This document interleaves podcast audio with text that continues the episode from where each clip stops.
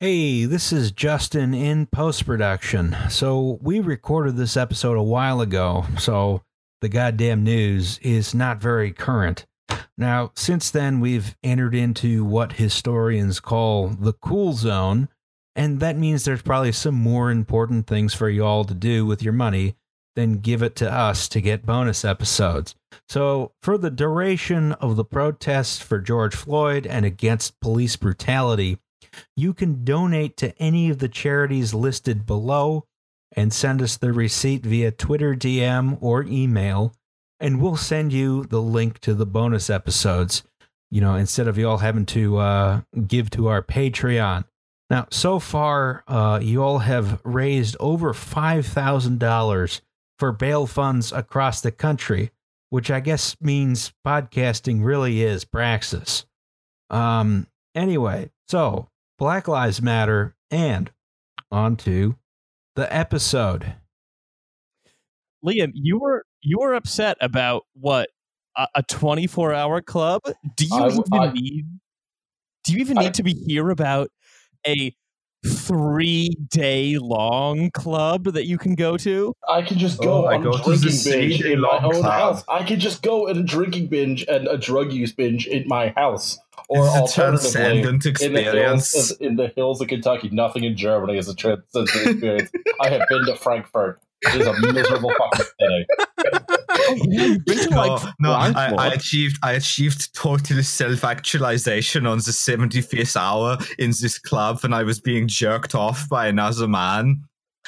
Look, Look, I whatever, gay, man. If you gay. want, if you- which is fine, which is fine. My objection is just like, oh God, for for people with no sense of humor, the Germans are extraordinarily unusual. no, you Hmm. get the Germans wrong. You have completely misunderstood the Germans in every sense. Yeah, I The wonder why that might be, Riley. No, tell me. Ever since the incidents. modern Germans, the the current day Germans, the today Germans, are not a people with no sense of humor. They're just a people who um really don't like they just like when it's time to have fun, they're just like, yes, we will get the most fun into this period of time. So why would we go to bed? We're just gonna keep the club open from like Friday midnight to like Monday dinner time. like- we like keep going throughout this whole time. I like the I like the introvert German a lot more. Who is like, you know, I get home from my job at the like at the at the forklift driving factory, and then I play forklift driving simulator all day. Um, It, it's all stupid min max shit, right? You know, I'm Yeah. trying to do the maximum amount of fun over the maximum amount of time, which either involves using all my spare time to go get jacked off at the club, or I pick the job, which is my dream job, which is driving a forklift, and then I drive a virtual forklift in my spare time. yeah, I, they're all so much happier than us, and I resent them for that immensely. I don't believe people should be happy. Every German is fundamentally a power gamer. Um, like they've all like that's the thing their entire culture is based on realizing like, wait a minute, everybody likes the breakdowns of so like because like electronic music like was born when people in America were realizing that the breakdowns of the songs and the records, the people that like the parts that people were having the most fun with, and so the first DJs started cutting those parts out of records, buying multiple copies of them, and then stitching them back together so that they could have entire records that were just these beat heavy breakdowns of songs that they could then mix together. Like that's how it was born. And the Germans were like, what if we just like made this originally, just made nothing but the breakdown, and then we had this party of nothing but the breakdown for like two, three days, the most our economy could bear. No. You have, have to subsidize the party, otherwise it will not go on long enough for us to achieve transcendence. no, I mean honestly, like um I I I, I often say like um it, it- there are several points of my life that I would consider pinnacles and I'd say like I don't know of the top 10 five of them have been spent inside Berghain Oh I god. mean, Gee, yeah. Yeah. Jesus Christ. no, I'm. Well, here here we are, folks. Um welcome to well, there's your problem. A podcast about German clubs. Will, will, willkommen nach Also dein Problem. oh, I have so many opinions about different clubs in different parts of Germany. Cut his mic. Cut his mic. yeah, cut- no, no more. No Episode more. over. you can't. It's my Zencastr session, babies. Oh shit! Oh fuck! Uh, yeah, yeah, fuck! we- okay, this is a we're- hostage we're- situation. We're a captive audience. Now I'm- you I'm- have to hear my opinions about Pay Eins in Munich. God, a club in Munich sounds like the uh, like Munich is the worst city on earth. No, Yeah. it's really bad. I- Um, I, it's I like, like, it's, it. There's lots of beer. Frankfurt's Hmm. up there. You no, get um, beer in Nuremberg, and it's much less fascist. Frankfurt's the worst like- city with the worst airport. Uh, No, Wow. Frankfurt's Frankfurt's not great. I, I I mean, honestly, for me, Berlin and Hamburg like tied. yeah, like Um, anywhere in West or South Germany, just fucked vibes. A Yeah. hundred percent Yep. fucked vibes. You've got to There are- go. You've got to go are- east. There are parts of Berlin that are that are pretty fascist. Yeah, I know, but like I'm, Oh, I'm still stop. thinking about how in like 1990 the East German government opened a state-subsidized gay bar just because they thought it would be cool. Uh, like that's the cool. energy that I want from my socialism. Well, you know the uh, you know the story behind Berghain.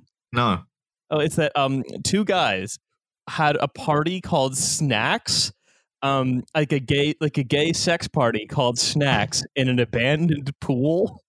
and okay. um and then the uh the the newly unified like Berlin like city government was like um you could all burn to death in here because there is literally not a single fire exit and one ladder out of the pool that you're all fucking in. Please go somewhere else. It was a Sims 2 style situation. yeah, it was a Sims 2 thing. And then the two guys who uh who started Snax bought this like old abandoned East German power plant for like ten dollars and then just renovated it. And then Snax slowly transformed into Berghain.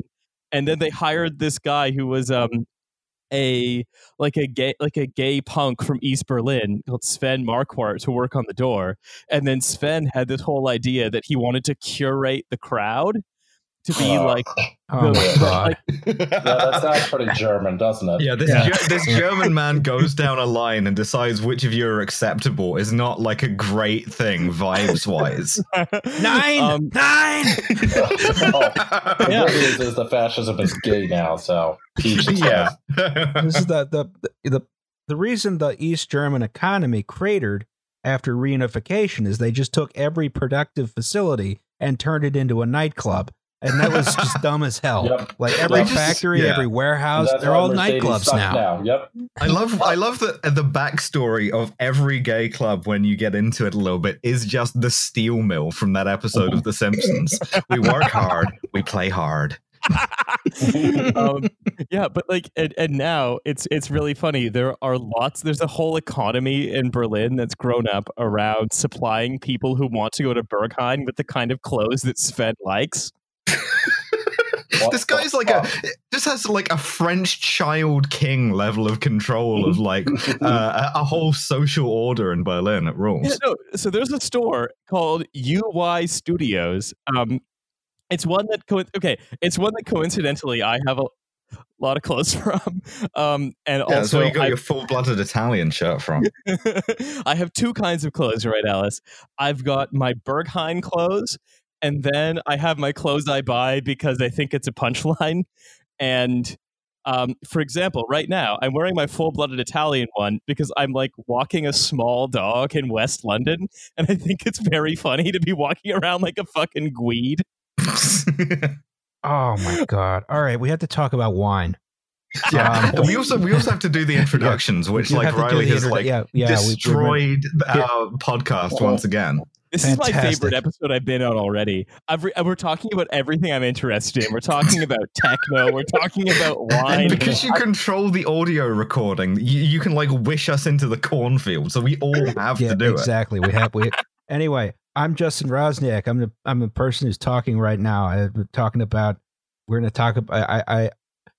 I, I don't want to do the dumb credential thing anymore. Everyone knows No, our credentials. doing Yeah. that. uh, so anyway, Um, Oh, yeah. interesting. We're done. We're done talking about credentials when I come on, huh? Yeah, that's Yeah. right. Well, you yeah, you that's can true. talk about your degree if you want to. no, Uh, I won't. I what, will. what, what, what are your pronouns, Justin? Oh, my pronouns are he and him.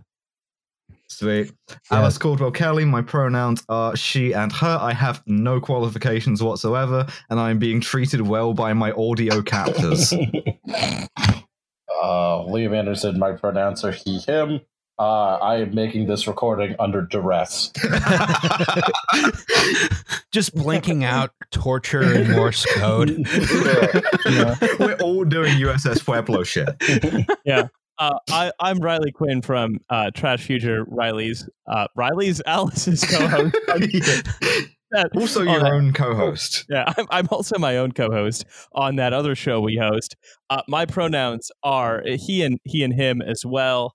Um, and I'm actually uh, not holding these hosts under duress. This is again a kind of kink we all agreed to do in the basement of Lab Oratory, another club in Berlin. Why would it be called that? Why? Oh, never mind. No, because they're inventing new kinds of weird sex to have.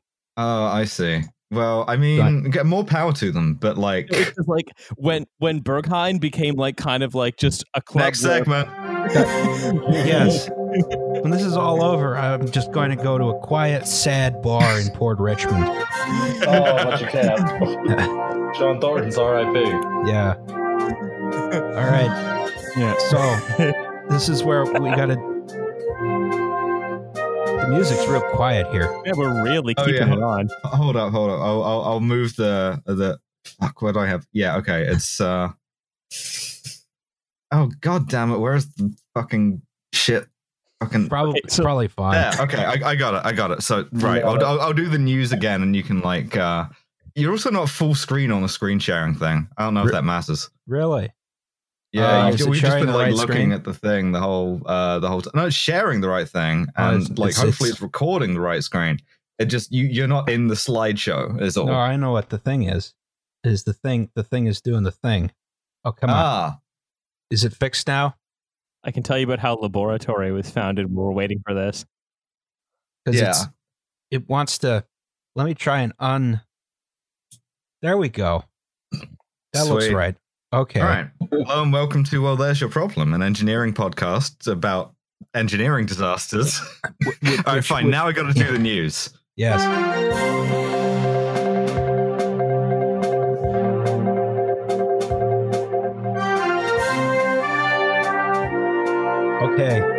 So, in our first piece of news Alice! for the God day. damn it! I need to fucking hold on a second. There. God, this is- okay, okay. there. Go. Our, our first piece of news. Such a smooth podcast. Shut the fuck up. the the Canadians, you know how they're doing these flyovers everywhere Yeah, for Um, morale. for for morale. Well, the Canadians fucked up and wrecked their uh, fancy aerobatics jack jet into somebody's house. Oh man. Demonstrating your support for the key workers by like blowing up a small part of them. Yes. Look, Yeah. okay, let's let's all be honest, right? This was literally a matter of time. Every single country had decided altogether that they were going to, instead of like funding their national health systems, we're just going to be like, well, it's cheap. It's slightly cheaper to burn a lot of jet fuel, so let's do that anyway. We also have like just military supply chains that are 90% graft. So I'm pretty sure we're flying a paper airplane. Anyway, it's going to be fine. We're just all flying our combat air force at 100% capacity all the time because we'd rather do that than fund the health system. It's never going to crash. Of course, this was going to happen. This was going to happen the whole time because this is all anyone was doing. Okay, but how funny is it that it happened in Canada though? It's pretty funny. Yeah, it's pretty funny. Like, oh, I never heard the Blue Angels crashing into Well, it- anyone.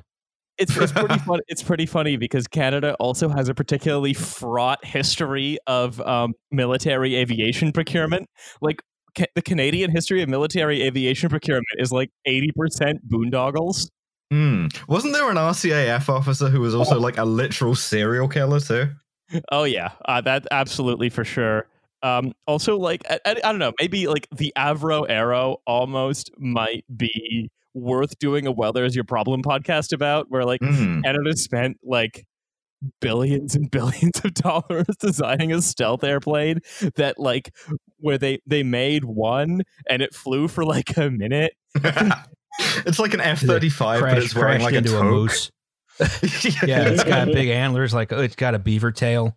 Yeah, that's not that's not that's not reducing the radar cross signature at all. But, uh, it looks nice. So the funny thing is we did it for it was like one of the it was we tried to do it like when the first like fighter jets were being made so i've got the dates here its first flight was on the 25th of march 1958 anyone want to guess when it was canceled Ooh, the end of 26th March. of March. Yeah. no Yeah. it lasted all the way until february 1959 Wow. Wow. That's incredible. Almost a year. and it was like it's i actually in my like history class in canadian high school i learned about this as like in history class it was that big of a boondoggle I love that. I love that you call Canadian high school Canadian high school. Like you have to say the whole thing every time. Oh man, I don't want to go to Canadian high school today. Every subject has a at the end. Well, I'm taking trigonometry, eh? Yeah. anyway Somebody Honestly, wants to matriculate to university. Yeah. here's, here's the thing it's utterly it's utterly unsurprising that eventually someone wrecked one of the aerobatics jets in support of the carers into someone's house because I mean, come on, we keep flying jets, it's gonna happen. Yeah, you And know what they should have done? They should have got the French guy from last time who just ejected from the jet on his own in this. Yes. Yeah, and, and, and secondly, it's totally unsurprising that it's the Canadians because we have a very checkered history with military aviation procurement. well, like the house looks okay. Like it just looks like a lawn dart just like plowed into the guy's lawn. It wasn't Like, a I'd be jet, it was a missile. I'm Pentagon truthering this uh, this house. yeah, but Bush did whatever this was. It's unfortunate. What just Uh, there there in Crawford Ranch, just painting painting a little portrait of a dog with secret instructions in it. yeah. All right. In in our second in our second piece of news, if you're gonna dwell on a bit. So Ooh, that's not good. yeah, Uh-oh. Two dams collapsed in Michigan and they flooded a bunch of stuff. Hey, Um, hey, hey, check this out. Well, there's your problem. Ah, he said the name Yes. of the thing. Yes, it's true. Uh, It's clever. So this is a 1925 earthen dam in Edenville, Michigan. It collapsed, and that caused another dam further downstream to also collapse. Where's my Where's my Would you would you describe the status of God's love as being mysterious right now? yes. yes. And then this this water is all now flowing down into the city of Midland, Michigan, which is where Hmm. Dow Chemical is headquartered. Oh no. Or one of the headquarters, and that's where they make boob implants. Yes. what? Back up a bit. What? Oh, yeah. So there's this big, big chemical plant here, big chemical plant, right? And they make, make silicone here, not to be confused with silicon, which is the microchip thing. This is silicone, which is the fake boob thing. Oh, Right. I'd love to get two fake boobs and call that Silicon Valley. Yes. Oh, yeah. It's, I was getting them confused with DuPont. Dow is Midland, Michigan. Oh boy. Yeah. Wow, sucks to suck, Mm. kids. Yeah. Yeah. So, so this river here is now flooded like up to like some massive flood stage, like 18, 19 feet or something, right? So Hmm. all these, you see all these uh, retention ponds up here. Hmm. they're full of bad things and they've all flooded. So now all that bad stuff is Mm. everywhere. This big pond in the front is for a cogen. It's not so bad. It's just Yeah, a cooling so- pond. D- does that mean that like people are going to start posting now um, when they can't think of something fun to say? They're going to say something like uh, "Midland still doesn't have clean water." Yeah, probably. But Uh, also, probably. you're going to find like Well, a bunch of fish in like 10 years with massive tits. Yeah, that's right. Uh, this no, this is someone wished on a cursed monkey's paw for to fuck Ariel from Little Mermaid. Or the one woman with uh, three boobs or total weak recall. Yeah, I was thinking about that. yeah, Yeah. it's like the fish with three eyes from The Simpsons, but with three Yep. boobs. Yeah, it's, it's, Uncontrollable boob growth. Yeah. I mean, again, this is another one of those things that was inevitable, right? Because we just decided, well, we have all this infrastructure from the sort of New Deal era before or just Yeah, shortly build after. it by a river. Yeah. Why the fuck would you not build it by a river? No, you know, nothing's ever going to happen. Well, also, again, it was like we decided we have this infrastructure from the sort of 20 years surrounding the New Deal on either end.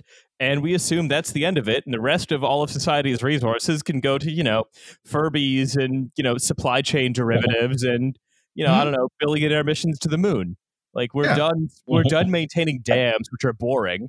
And now we can make like a drone that bombs you with makeup. well, like the thing is, right? A- A 50 year flood happens once in 50 years. That's Hmm. what you designed to. Uh, there's nothing that's going to cause it to become more often than that. Oh, Yeah. absolutely not. Nothing. Well, Look, I Oh, mean, yeah. and it's incredible because this this infrastructure was owned and controlled by a Randian Superman. Yep. and Captain of Industry. Uh, this is Lee Mill- Lee Mueller of Las Vegas, Nevada. Was he, in this case, drawn by Ellie Valley? I and one one one fun fact is he refused to do eighty three thousand dollars worth of repairs to the Sanford Dam. That's the lower one because he thought it was adjacent property owner's responsibility to pay for the reservoir. Oh, so, sorry, sorry. I, I, I, I like hillbilly side yard dispute has now destroyed a gigantic chemical company and washed all of its like leavings into a nearby Yeah, town. all, all of its fake Yeah. boobs just like floating like uh, like fucking cherry blossom on the water. I filled Ah. Galt's Gulch with fake boob. this is like the, the, the fucking like prank that you get in like a, a, a college movie, but it's like a, a boob house has flooded the town with boobs. Um, yeah, it just hey, you know what? Uh, he, this is what objectivism is all about. It's about the triumphal figure of the businessman, Mhm. um, fucking up and being like a Benny Hill sketch. Mm. Pretty cool that he has those like dad glasses though. You don't see those as often these days. Ah, my, my dad wears those actually. Hmm. Yeah, well, well no, Yeah, because he he has to, you know, he's got he's got to, you know, he's got to see what's going on un, uh, directly underneath him. He's got to be able to have that line of sight. Absolutely. Like our peripheral vision has been like greatly damaged by us stopping Mhm. wearing dad glasses. So wait, wait, wait, wait, Oh, wait. yeah, everyone did- wears the accepted, uh, exceptionally thin advertiser spectacles. Yeah. I look Mm. good in them. Leave me alone. my my question is: Has he had to like? How do you square objectivism with this happening to something that you've been too stupid to maintain? Fake Um, news. Fake news. Yeah. Yeah. Say This no, it is- didn't collapse. No, it It, didn't colla- happen. Yeah. it collapsed because of welfare queens. Yeah. um, Antifa came and like flooded Yeah. the, the river. The government stopped me from maintaining my property because of If, regulations. they let- if, if they let me build it with just paint and papier mache, then maybe I would have had an incentive to keep it maintained. Hmm. yes. Well, like this, this guy is gonna like die of hydroxychloroquine overdose in like a week anyway. So who cares? That's a good oh point. yeah, absolutely. This, yeah. This Anyway, is, this is this is basically a perpetratorless crime because this guy has already ingested nine different kinds of poisons to piss off Jake Tapper. Mhm. anyway, that was the goddamn news. Hell okay. yeah. So, um, Yes. today, Yes. today we're Yes. talking about wine in Austria, specifically I in have wanted this 1985. on a podcast for so long, and my piggish co-hosts will not let me talk Okay, about wine. uh, I'll I'll bite. What's wine? what is wine? I'm gonna pre- preface everything I say in this episode. I'm, s- I'm not a, I'm not a sommelier. I have made wine in my basement. big, jo- big job, anyway. Yeah, Sommelier. yeah. Some. I, I, is Yeah, that how you a, say a, it? som- A sommelier decides which anecdote from the Battle of the Somme the diners are to be told to accentuate their food. I, I, I, I don't, I don't know anything about wine. Um, so, but None of us Well, do. The only wine. one who does is Riley. Hello. Yeah. I might. I used to work at the liquor store. I know stuff. I, I, I, I've had two gla- bottles of wine uh, this evening. no, Lee, I want to hear from Liam instead. Tell us about liquor store wines. Uh, I mean, the liquor stores in Pennsylvania. Okay, cool. So, for those of you who don't live in Pennsylvania, uh, we are a control state, and what that means in Pennsylvania terms is that the state, up until a few years ago, was the only place you could get wine and liquor. Uh, it's changed now, so you can still only get liquor in state stores, as well as some other weird kind of esoteric stuff, like in Pennsylvania, uh, anything apple flavored, like a What? cider, li- li- like so, like a cider, anything that's uh, made or fermented from apples above a certain ABV is classified as wine. So it's up to the state whether it decides to sell it or not, which is a whole other thing. But uh, but I so can just hear Riley getting Wine- madder and madder at the, the concept of cider being classified as wine. It's different. Abo- oh, like by the way, I, I, I- I forgot. I forgot I had a secret weapon that was going to destroy uh, Justin's entire worldview, so long as no one has broken Omerta and told him. No, Alice, you haven't. I am not. Justin, What? Justin, are you there? Yes. Guess what's real? What? The Pennsylvania Secret Service.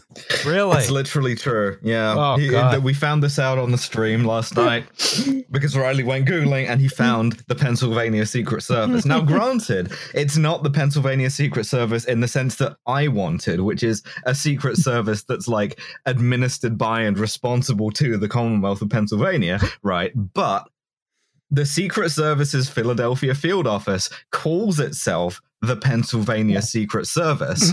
And as such, they have like a web page and everything with Pennsylvania Secret Service on it that is just full of the most Pennsylvania Secret Service crimes imaginable. It's like small scale credit card fraud, right? Like, yeah. I Yep. tried to pass some counterfeit bills off at the Wawa. Yeah. I think, No, I think yes. that big Yes. bust was like, right there in the federal building, yeah, right next like to the FBI. yes. I think it was like two guys who, had, who like cloned like I don't know a couple of hundred credit card numbers, which is not a large number. oh, I'm going to tell you right now. Oh, good. Okay. Um, I'll tell you exactly what happened. Then we'll go back to wine. Um, but uh, it was yeah, uh, December 20th. Also, they don't keep their website updated. The last time they updated their website was 2013. I mean, that's a highly Pennsylvania Secret Service move. Yeah, that's about what I would say. 2013 conviction. The Secret Service agents were active. Pennsylvania Secret Service agents were actively in, uh, involved in an investigation that resulted in the December 2013 conviction by a Harrisburg jury of two men found guilty of stealing uh, approximately 100 credit card numbers from Harrisburg banks. The pair was initially spotted in a Target trying to buy gift cards. Real sick sons of bitches. yeah, so that's the yeah that's the Pennsylvania Secret Service right there. I'm still so mad that like I with my Patreon money last month I tried to buy uh, Pennsylvania Secret Service badges. And I got an email a week later from like uh pigcopsupply.com or whatever that's like no sorry we, we won't make these because they've got Secret Service on them. No it's got Pennsylvania Secret Service. It's a different thing. But they they literally refunded my money because they Yeah. wouldn't print it because they're Too pussies. bad it's real. Anyway, sorry, uh, Roz. I feel like I had to tell you that because someone had to, and I wanted it to be me. Um, but the Pennsylvania Secret Service is real. Anyway, I also I They'll I, be at I'm- our I'm- door in seconds now. Oh, also also I'm like wackadoo about wine, and so I've been very excited to do this episode for quite a while. Um, and so you know, I'm uh, I'm I'm just I'm just here. The wine I'm ready expert. to talk about wine. I love Austrian wine. I used to like my first job when I was like young was in a winery. Um, Ooh, fun. yes, I worked in a winery called Stratus, uh, which was an estate winery. So it means that they um, made wine with grapes grown on the property, um, and they had seven red varietals and five white varietals. And out of those varietals, they did um, an assemblage, a red and a white, where they would blend it to taste every year based on the expression of the vineyard of that year. And This is like scenes from the class struggle, right? Working on wor- working in the like Mhm. vineyard place and working in in the liquor store, right? um, it was it was really lovely, and uh, I I um and uh, my my parents actually destroyed the staff discount program because they were like, "Yeah, staff get twenty five percent off, whatever." But I was like a, a, teenager, and they just assumed that staff would buy like one or two bottles of wine for themselves. And my dad rolled in and was just like, "Yes, please. So, uh, I'd like to buy our house wine for the year." And then they were like, "Well, we have to give you twenty five percent off of that, but we're gonna." No That's a strong dad move, right? I respect that to like min max your your kid's staff discount, right? Like, yeah. It's um, very very anyway. German. Um, yeah, yeah, but like the thing is, right? M- most most kids don't get their first jobs at places where dads want to buy stuff. This is like if if your son gets a job at like Old Navy or something, and you like you just roll in and like start stacking pairs of Bermuda shorts on the counter, and it's just like, yeah, twenty percent, motherfucker. Um, no, yeah. So no, it, and and it, it basically it, it it fostered in me um a real like just sort of hopeless adoration of wine. I've loved it ever since, and I find myself uh, sort of helpless before it now. Mm. Um, and so, uh, for a while, I've been looking for different disasters that have involved wineries. Oh. Um, and uh, this is this is the one we settled on, and I'm very excited to talk about it. I mean, this is okay. So, but if we go very much back to basics, wine is made of fermented apples in the state of Pennsylvania. Uh, oh, there's many kinds of wines. There's white wines. There's red wines. There's rosés. There's, there's sparkling wines. wines. If you're there's orange wines. Orange wines are great. What, what the fuck is an orange wine? You ferment I, oranges? I, no, no, no. An orange wine is made when you take white wine grapes. But okay, so red wine is made when you you crush like red wine grapes and you leave uh-huh. them on the skins for a few days. That's yeah, you, you do the thing where you like you have like so you have like a guy stomp on the grapes in like a bucket, right? But then you don't like strain the skins off. You leave them on for a few days, okay. or even longer sometimes. Um, and then that leaches the tannins, which is what makes red wine kind of make you pucker up. Uh, it leaches that into the wine and also gives it its color and so on and so on. You can leach it for, you can leave it on the skins for any a, a, different amount of time depending on like what grape you're making, what kind of wine you're making, what you want, what the climate's like, whatever. Um, orange wine is made when you do that with white grapes. Um, and then you also leave it on the skins because usually with white grapes, standard white grapes, you used to take the skins off immediately. You don't mm. let hmm. any of that tannin seep in. Whereas with orange wine, it's basically white wine made with a red wine method, and it was very unfashionable for quite a long time. But it, it sounds became, like it, this sounds like cheese, where it's like one of those things that was clearly invented by accident. And it's like, oh, hey, Giuseppe, so. we, th- we put the red grapes in the white grape thing, and then somebody's like, hey, this tastes pretty good, actually. Yeah, that's right. I'm, I'm, and I'm then they started selling this. it in Dalston for a lot. Huh. Anyway, that's orange wine. But what's this? Hey, but if wine's so great, how did it become a disaster? Oh, we're we're gonna learn. Yeah, there's like fortified wines. You add extra alcohol, like brandy. There's mead, which is sort of like wine. Then there's stuff that's yeah. not wine, like brandy rice. is brandy is distilled wine. Oh, is it distilled? Yeah. Oh, damn. It's, it's burned wine, literally. yeah. I'm, I'm, I'm, a moron. Excuse me. It's where uh, it's where brandy comes from. It's brand vine. Oh, well, I feel stupid. Anyway, there's, there's, there's, basically there's look I'm I'm I am a spirits girl. There's basically two types of spirit, right? There's the kind of spirit where you just t- like take your staple crop and leave it, and you usually call that something like water of life in your language, which then becomes whiskey or vodka. Or there's the kind where you're already making wine and you distill that, and that's brandy, uh, and it's various like derivatives. Ah, we should have had grappa for this. Ah, uh, Jesus! Mm, I'm. I love the taste of gasoline. I'm not drinking, and I feel so mad that I'm not drinking for this episode. Delicious. I've actually switched to wine for this episode, which is a rare Ooh. occasion for me. What's, what, what's, your wine selection for this? Let's let's have Bad. Riley judge your wine choice. Mm, I have, I have a I have a Castillo de Montserrat from Spain, 2018 vintage. Yeah, I, seems I mean, fine. Yeah, it's, it's I mean, got a castle in there, so you know it's good. I, I don't know. Yeah, Look, I'm exactly. not. I'm not going to gum on, on, this podcast and be like, "Hmm, sounds good," but I don't know. I, I imagine it's drinkable. Um, it's, it's it's dry and it's red. I like that. It was nine dollars. Yes, also good. Mm. So I've I've had two bottles of wine this evening. Um, I have had a a a Saint Estephe, which is uh from Medoc, and that is usually like a Cab Franc, uh, Cab Sauv, like standard Bordeaux grapes. That was from 2015. And then uh, before dinner, that was with dinner. Uh, before dinner, I then also had a uh, much more sort of lively and younger Grenache. I, I Um, still don't understand wine talk. I don't understand the No. adjectives that you use for wine. Like, how Yep. the fuck is it lively? I'm not interested. I, it, I- like look. I like. There's two kinds of alcohol, right? There's the kind that punches me in the throat when I drink it, and there's the kind that doesn't. Um, ah, like, grappa. yeah. Ah, but Oh. Alice, Alice, Alice, Uh, that's your mistake. Wine doesn't punch you in the throat. Wine Hmm. punches you in the mouth. It's different. Yeah. But I'm if I'm I'm not like it's no alcohol that I'm consuming is staying in my mouth long enough for me to taste anything, right? So Well, what I there's your recommend problem. to you, Everclear. yes. Yeah. Have you heard of a certain Mr. Ray and his nephew? all right.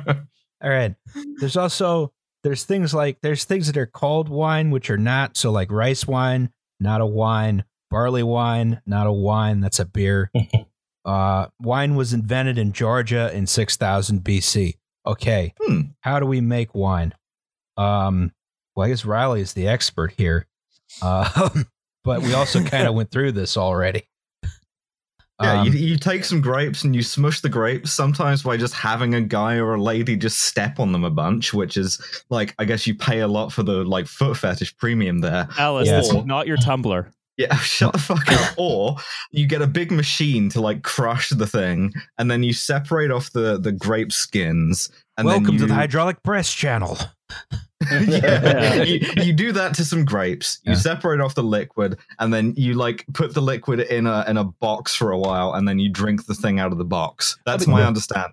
There are a few more dimensions to add to that, which just might be of interest. Um, so like there are some Well, I, I decisions gotta you I gotta make. mention the easiest way. oh yes, go for it. which was it. demonstrated by Jesus of Nazareth, which is you just declare some water to be wine, and it is, right? Man, yeah, that Yeah. guy, that guy. Mm. Man, that that guy, Yeah. he sure he sure was one of three prophets, huh? yeah, one- one of one of at least one, but you know, no more than three prophets. unless you're the, unless you're that guy in Burlington, Vermont, who said it was grape juice, which that is guy bullshit. was full of shit, and his That guy church was was- full of shit. Wait, what, dude? What's up? Liam and I went to Burlington, Vermont, and um, we we were in we were at, it, on the main street, and there was a test your Bible knowledge booth. So you're like, Wait, oh was shit, that like yeah. one of these test your strength hammer things at a carnival? yeah, you hit it with the Yeah. hammer of faith, and it goes up. Smarmy Protestants. yeah, that's the Crusades, right? So yeah, smarmy Protestants who say the wedding at Cana, Jesus made grape juice and not wine. no, it was wine. It it was was, wine. fucking wine. Shut the fuck up. It was Why do they say that? Like, aren't aren't Protestants like sola scriptura? Why wouldn't they? Like, it says wine. Yeah, they found a way Yeah. to contort themselves into making it sound like uh, they're supporting pro. Uh, uh, they're they're they're they're Oh, prohibitionists. like a like- temperance Jesus. I yeah, see. it's temperance Jesus, right? It's sola, yeah, sola scriptura, unless it doesn't, unless it's not convenient. Yeah, yeah. Sola scriptura, mostly. Mostly scriptura. um, no, but so there are several different things that you can like. There are more factors that you can add to the winemaking process. So, Hmm. if you, it depends how widely you want to stretch it. It could go all the way from like climate to storage. So, like for example, um, if you just want to look at the process though, from after it gets picked to once it gets bottled and leave it there, yeah, There's because before that is farming, which we don't care about. yeah, there Yeah. are lots of different choices you can make. For example, um, once you what there's the the crushing method, you can say, okay, well, which pressing of the grapes are we taking the juice from? So there's the first pressing, second pressing, third pressing, depending on where you are, there can be more. Um, you can say how long are we leaving the grape the, the skins on the grapes. You can also say how are we actually moving the grape juice from each stage, and in what kind of vessel is it being aged. So, like for example, if you um, if you pump the grape juice from stage to stage, then that can cause that can like bruise the fruit. That can cause problems in the um. How, in- how, do, how do you Is- bruise? Uh, it's it, it's Are- are we- liquid. how we're, do you, we're, we're talking about happen? Well, we're talking about must, right? where Yeah. there's still like grape skins and stuff on there. So depending on how you move it, you might cause you might damage the Mhm. grape skins more and release the wrong kind of And tannins. so there, there's that. But then there's a second thing where even once the grape skins are off, you still want to avoid pump. Like some people, some winemakers want to avoid pumping it because they want to keep it exposed to a consistent amount of oxygen and don't want to put it in that anaerobic environment for a while.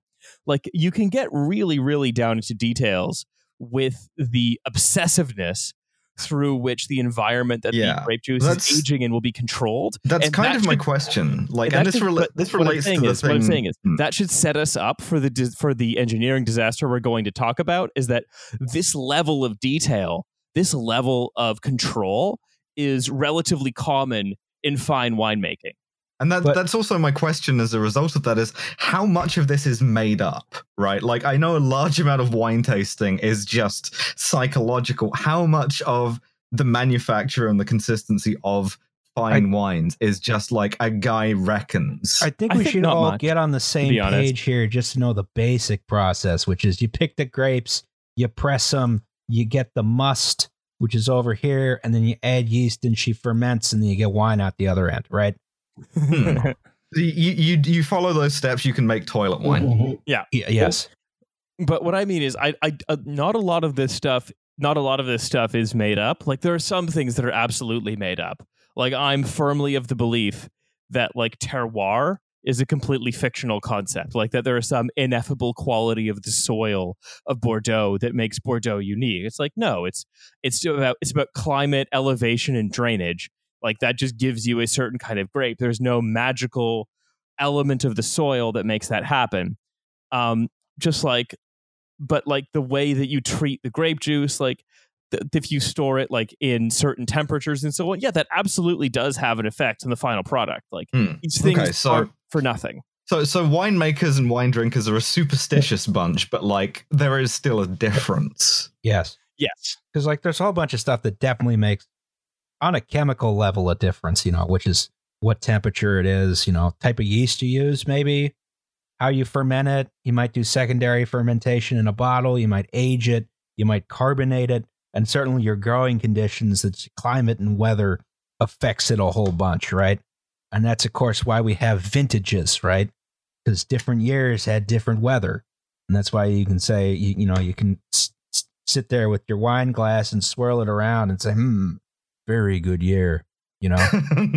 that is half the fun, right? Like, yes. pretend, I feel like half the fun of wine is pretending to know stuff about wine.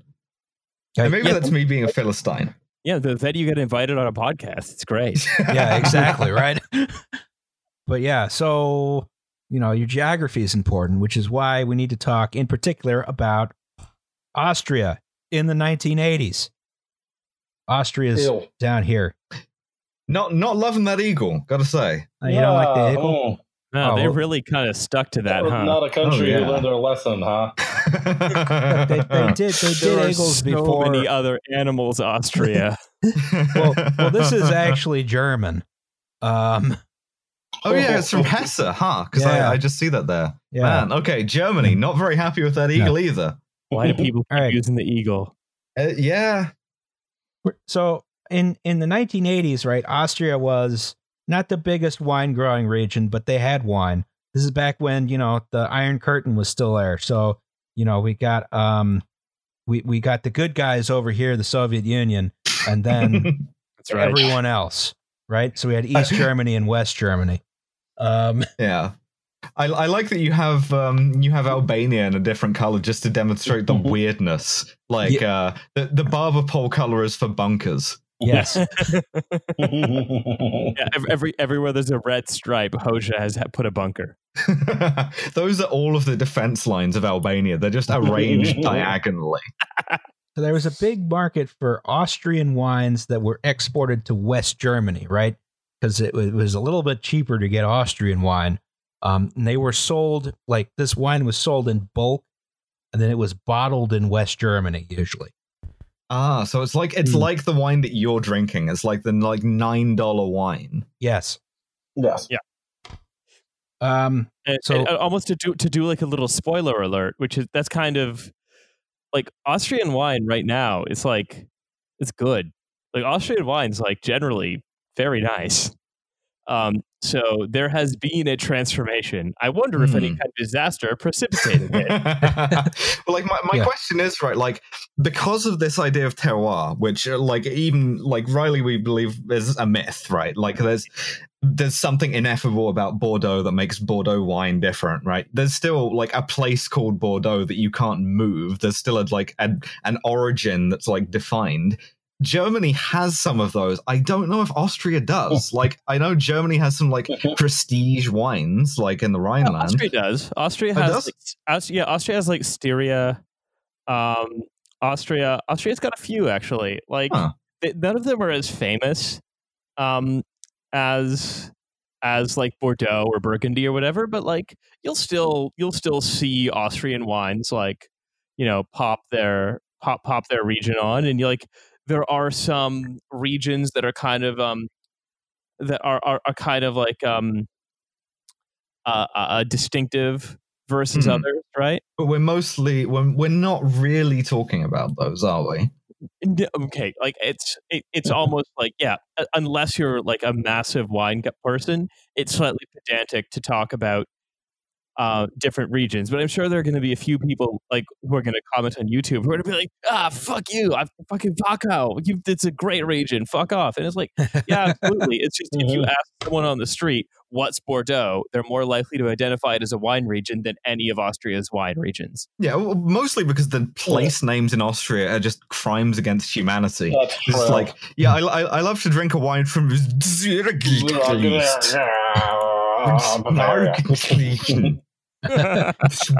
Uh, Okay, so in 1971, the West Germans passed a wine law, right? Which defined certain wines by region and quality, right? You know, It's so they be pretty had, insulting. They yeah, just tell you how good your is. Yeah, just, you just get a letter through from Bonn that's just like, yeah, the uh, the the federal the federal government has like assessed your wine to be shit here. yeah, you, yeah. you Uh, are well, bad that's at your job. that's what happens when the French are administrating your region. the farm. Will, the farm will be liquidated, unfortunately. The French came in and got all snooty about wine. oh, really? So- the French did that? Yes, it's West so to compete, the West Germans had to be like, yeah, we're going to systematize our wines. no, like there's a part of West Germany administrated by France. Oh yeah, I forgot Oh, about that. yeah. okay, yeah. yes. Yes. So the French imposed their wine regulations. Anyway, so the, uh, it's divided into uh, Qualitätswein, which is regular sounds foreboding. regular old wine from certain regions, and then there's Prädikatswein. That's superior quality wine, again from certain regions, certain varieties of grapes, certain production methods required, right? Uh, Okay. and, and your vine included a prohibition on artificially sweetening wine. That's like you add sugar at the end or something like that. Yeah, you're not supposed to do that for like a good wine, right, Riley? Yeah. Yeah, no, n- well, no. I mean, no, no, you're not. You're not supposed to do that for a good wine at all. You're, you're supposed to like you're supposed to like get into this really granular thing of fucking around with must and stuff, and like, oh, I can't pump it because what if it's exposed to oxygen and it bruises a liquid, a thing that can definitely happen. Uh, Instead of like getting the thing out at the end and then doing some food science to it and being Yeah, like, all hmm, due- needs All sweetening. respect to wine, to Riley here, but wine dude's the fucking worst people on the planet. Oh no! Why did I come on this show? why did why did you come on Beer Drinkers Anonymous? well, no. Why did I? Why did I bring my wine tasting kit to the cool frat house? yeah, we're just this is like an hour of us shoving you into a locker. um yeah yeah no so it, uh, the thing is like again like not all it's it's not like universal that like wine can't have stuff added to it it's just that when it has stuff added to it it becomes something other than wine it becomes something like say port Hmm. you know right. um and yeah i'm i try i try not to be like one of these assholes who's you know like a a fucking like a worf, a wine exclusionary radical feminist. I try not to be a werf. I try not to be one of these people who just get sucked in by branding, which is basically what Walter Benjamin's article about essay about um, uh, the work of art in the, the 21st and the modernity. You know what I'm talking about. Uh, the the work of art in an age of mechanical reproduction. Um, but like there is something special about wine in particular and about having it not fucked with. There is something nice about like just tasting the thing and not, you know, having um not having someone be like, well, time to put in a bunch of sugar because um if that was Drink the case bourbon, Riley. Drink Yeah. bourbon, Riley. yeah. I only drink Chianti. Um, but like I, I get what you mean. You're paying for like that you're paying for authenticity, which is a rare quality under capitalism, right? Yes. So yeah, exactly. sometimes uh, various wines were illegally blended, right, in contradiction of the German wine law, including blending Austrian wine with German wine, which is going to be relevant in a second. Damn, I hate when I get busted Oh, by the Anschluss. yeah. yeah. I hate when I get busted by the German wine cops. I- some very fancy men kick my door the down. The Germans, the Germans have a good reason to prevent intermingling with the Austrians again. did, you, did you know that this is actually not the first German alcohol um, uh, production law that was created? no, because of course they had a the the Reinheitsgebot. Yeah, the Reinheitsgebot, um, the good law that should law, just yeah. that should just be a rule that exists everywhere. Three ingredients, baby. Yeah, you can't. All I mean, all people get like we talk about wine nerds. Beer nerds are almost as bad sometimes, but basically, all the Reinheitsgebot means is don't piss in the fucking beer, you goddamn animals. Bird And, like, shit. Apparently- Belgians ruined everything. Yeah, apparently, that's too much for some people to follow. No pastry stouts. Flash a Belgian flag up on the screen for me at this point, please. no more Berliner Weisses. Yeah, Belgian beers can fuck right off. Um, Oh, we're made by monks. Fuck off. Fuck out of yeah, here. yeah. You, you you you put the beer in a big vat and you let it drain into gutters on the outside of the building so it can start fermenting from the birds that shat in it. Yeah, but I love Belgian beers. They're That's right. Look, look, the only pe- the only people who aren't Germans who did something interesting with beer were Czechs, and that's just because the Germans like left them all of the beer infrastructure in Pilsen, which became Pilsen, which became Pilsner, and thus you know eventually you get to like the good Budweiser, and then indirectly to the American Budweiser, and yeah, Yes. So, um, and, and of course, pils is where we get the word piss, which is a si- similar tasting. that's not true. Is no, it? that's not true. That's not true. okay. It's just, just that you know the the American the American adjunct lager was derived from the pilsner. Um, slowly, Yeah. but surely, they reduced the quality to something which was acceptable for Americans. just adding more water every More time. water, more rice. More Okay, rice so- than our uh, beechwood chips it ages on that we chemically treat so that it doesn't actually make the beer taste any better. Yes. King of beers, baby. So Austrian winemakers in this era, they had contracts with West German grocery stores, right? For Austrian wines that were equivalent to, you know, certain grades of Prädikatswein in certain quantities, right? So they had to meet certain standards. It had to be produced in certain quantities. Hmm, Now- you get like a grocery, like a nice grocery store wine. Yes. Like, say you're going to like a party or something, and you want to bring a bottle of wine, but you don't look cheap. You just like you can point to the thing and say, say look, it's it's a it's a Prädikatswein, right? Yeah. Right? It, like Mm. it's it might be from Aldi, but like I'm I'm not a total piece of shit. It's from Aldi. So in the 1980s, the Austrian wine industry had a succession of very bad vintages, right? They had bad harvests where they didn't get a lot of grapes, or the grapes didn't recre- reach the required levels of ripeness. So, and wine quantity was uh, the wine quality was affected, right? It wasn't as full bodied. It was more acidic. Is not as good as it could be, right? You're just looking at a field Right. full of raisins, and you're just like, ah, fuck. Uh, it's ah, shit. Oh, oh, damn it! I planted plums again. Fuck. just, yeah, just I love being an Austrian, an Austrian winemaker, and also being the dumbest piece of shit imaginable, and just being like, oh man, apple trees again. you, re- you apple remember brandy, apple brandy, Calvados, baby. you Oh, shit, remembered they're to plant pumpkins. grapeseed, right? And it's like, yeah, I planted rapeseed. We'll have all the oil for next year. I, I love to drink. I love to uncork a big bottle of canola. It's a giant. It's a, just a field of watermelon. All right. So a lot of these, especially the bigger producers, they had all these contracts they needed to fill, and they had this uh, sub subpar wine, right? They're like, Hmm. okay, let's see if we can fix this wine somehow, right? Oh, boy. God. You can't disappoint Big Aldi. Big Aldi sued. Mhm. Yes. All right. We're back to organic chemistry. Nope. I retire. I retire. Goodbye, everybody. All right. So this is a chemical called. yeah. yeah, th- this is an Austrian place Yeah. name. It's, it's, it's the village above Oberammer Bergdorf and Diefendufen. Oh, this is diethylene glycol, right? So, okay, here we go. oh, Um, Christ. so this is, so this is an O, this is an O here, or OA, or this is OH, this is HO. Shoot different. Yeah, yeah, right. So then normal organic chemistry, there's C's with two hydrogens bonded. There's an O in the middle.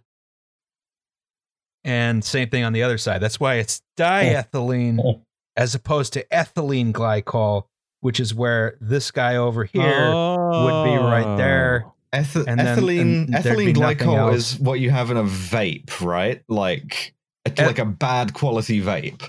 Um, uh, if it's one that kills you, sure. Um, I mean, ethylene glycol is much more toxic than diethylene glycol. If there's Well, that's not so good. polyethylene glycol is fine for you. That's when you that's when you add a whole bunch of these together and then it's fine. well, now I got to check the package my vape came in. Mm. Uh, well, I mean, just don't uh, don't. I, the other thing is, it's only toxic in fairly large quali- quantities. I don't know. Uh, Hmm. that's that's that's the confidence you want to hear from your poison control guy. yeah, yeah. yeah, I'm pretty sure you need you know a little more of that before you're in trouble. Anyway, uh, call us when you have a real problem. I, lo- I love I love So- the the implication that the poison control guy is oh. just like going to call you a pussy on the phone. yeah, of course. No, with with budget cuts now, we've had to implement a tough love policy in poison control. hey, read the packet. Read read the back of the package for me. Does it say I'm a pussy who can't help myself? It doesn't? Well, I don't know why you're calling me then, because this sounds like a YP. Later. Is it Pennsylvania poison control? We've invented a new state institution again. All right, so what you want to do, right? So what you want to do is you want to go down to the Sheetz and get any old tin of dip you you please. Which, by the way, you can actually rub tobacco on wasp stings, and it will help. I promise you. Oh, sorry. Did this go from a joke about Pennsylvania poison control into actual Pennsylvania ac- poison control? yeah, yeah. that's actually true. Yeah, Yeah, you're going to learn something from this Spear tobacco on a bee sting, and it'll. We're gonna bit better. learn you. Yeah, absolutely. Yeah, other than that, it's just me with some shitty Logitech headset from the 90s.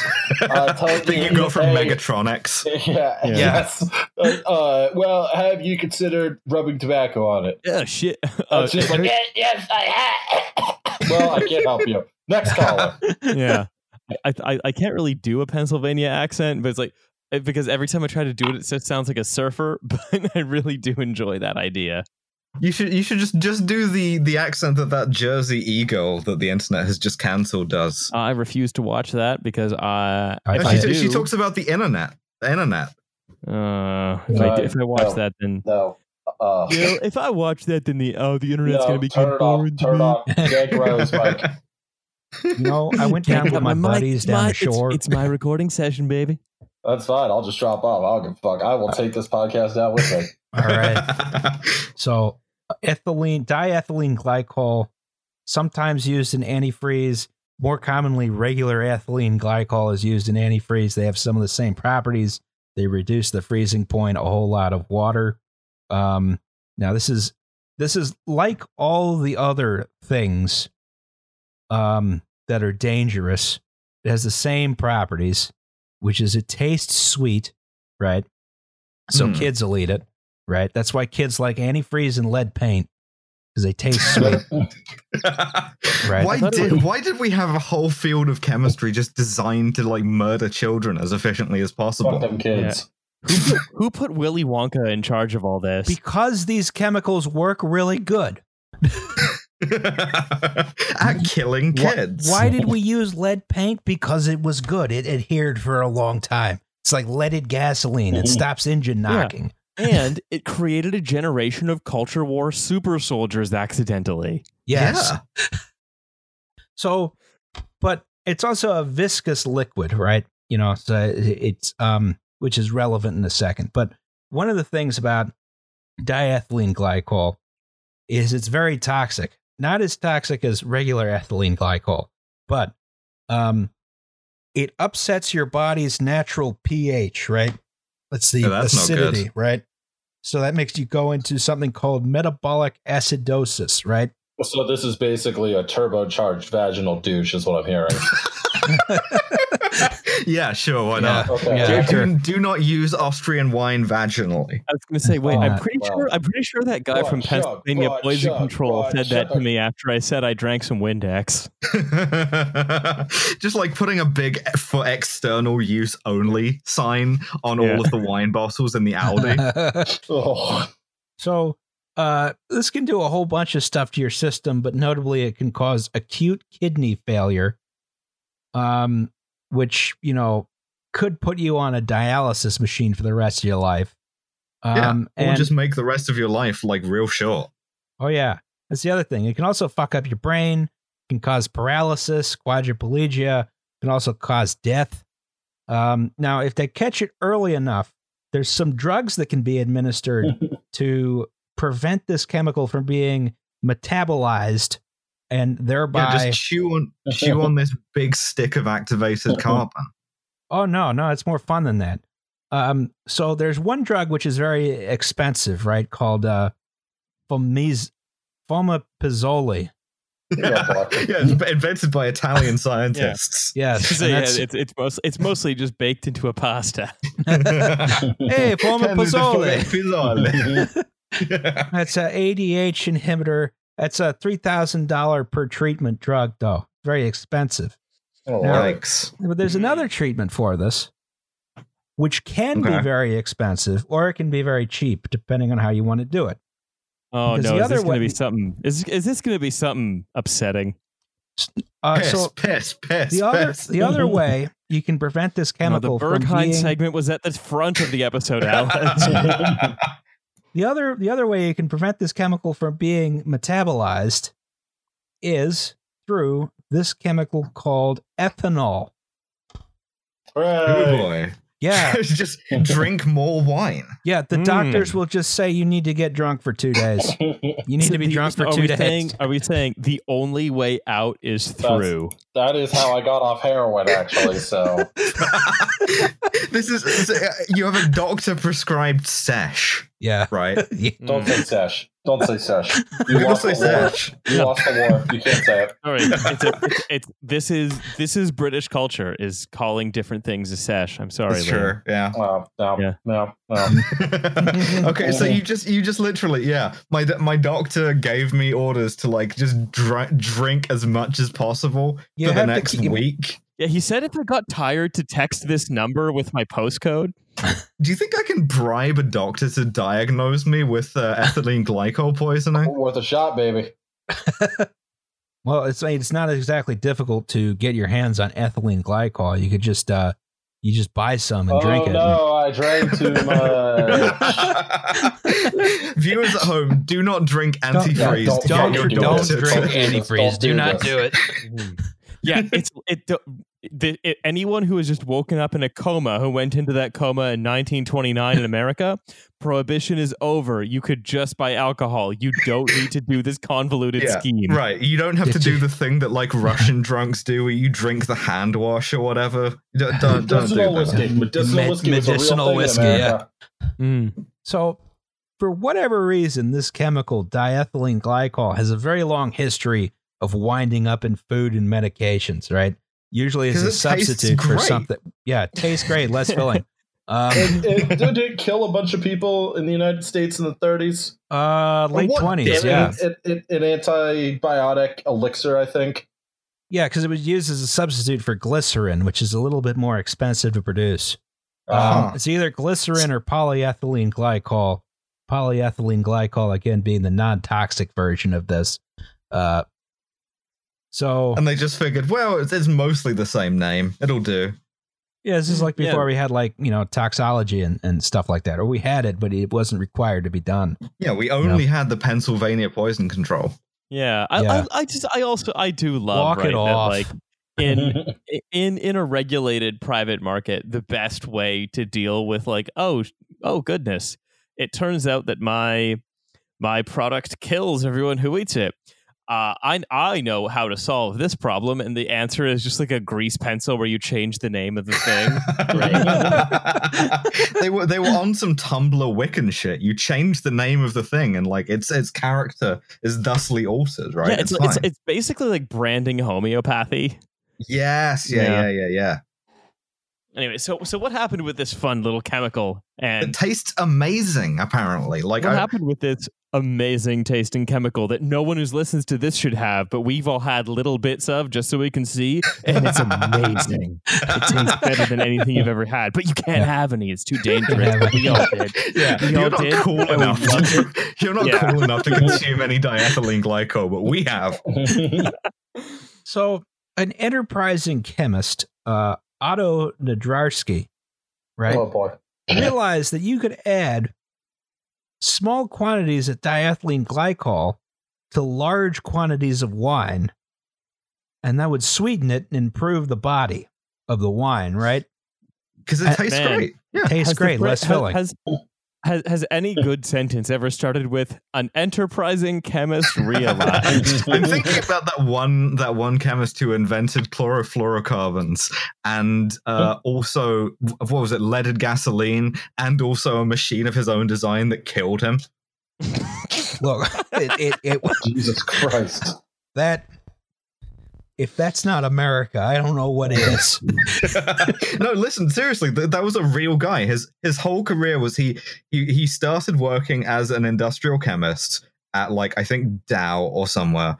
And his first his first invention, Thomas Midgley Jr., right? He invented leaded petrol and then he invented chlorofluorocarbons and then he like broke a bunch of his limbs and while he was in traction he invented a traction machine that then strangled him to death. He also invented mm. Freon. What the fuck? Look, I want engines that don't knock, and I want air conditioners that work. Yes, there. yeah, and, and, and, and all you and all you socialists are out here posting on his invention. Pretty ironic, in my opinion. Environmental historian J.R. McNeill opined that Midgley had more impact on the atmosphere than any organism in Earth's history. That's rough. All right, so a couple of big Austrian wine uh, makers decided, all right, let's do this stupid thing. Let's Hmm. fix our wine with diethylene glycol, and they they did this on a mass scale to rescue the bad wine from early 1980 vintage, vintages, uh, particularly 1982. Um, they so, couldn't have been the ones to, like, they couldn't have been the first ones to have this idea, right? This had to have come from somewhere, surely. I well, people have been sticking diethylene glycol and Mhm. stuff for years and years, and they continue to do it to this day because they're Mm. morons and assholes. Mhm. because they, yeah, because they want to give people the forbidden taste sensation. Yes. Do you think actually, like, just because of just perverse um curatorial mindset, that early 1980s Austrian wines have taken on a special value if you can find them? Oh, they must. They, they've got to be rare now, right? Like, Oh yeah, you got you got to find one that won't kill you. I, I mean, maybe maybe people will pay more for like the opportunity to be killed that way. Like people, uh, people get like fugu, like uh, pufferfish sushi, and they pay Oh, like God, through the yeah. ass for that. So, but most of these wines were dosed in such a way that you know they they they would have far less than a lethal dose of ethylene glycol in them, right? Yeah, most wines weren't lethal. That's what you want to be hearing out of Yeah. your uh, out of your grocery store. 99 99.9% of wines guaranteed not to give you like permanent brain damage or kidney failure. Roll the dice, baby. Let's go. There was at least one that was tested that they found it had enough ethylene glycol, diethylene glycol in it that if you drank the whole bottle, it would kill you. Um, but you know, who would who would ever Amateur drink a whole shit. bottle of Amateur wine shit. by yeah. themselves? Who would do that?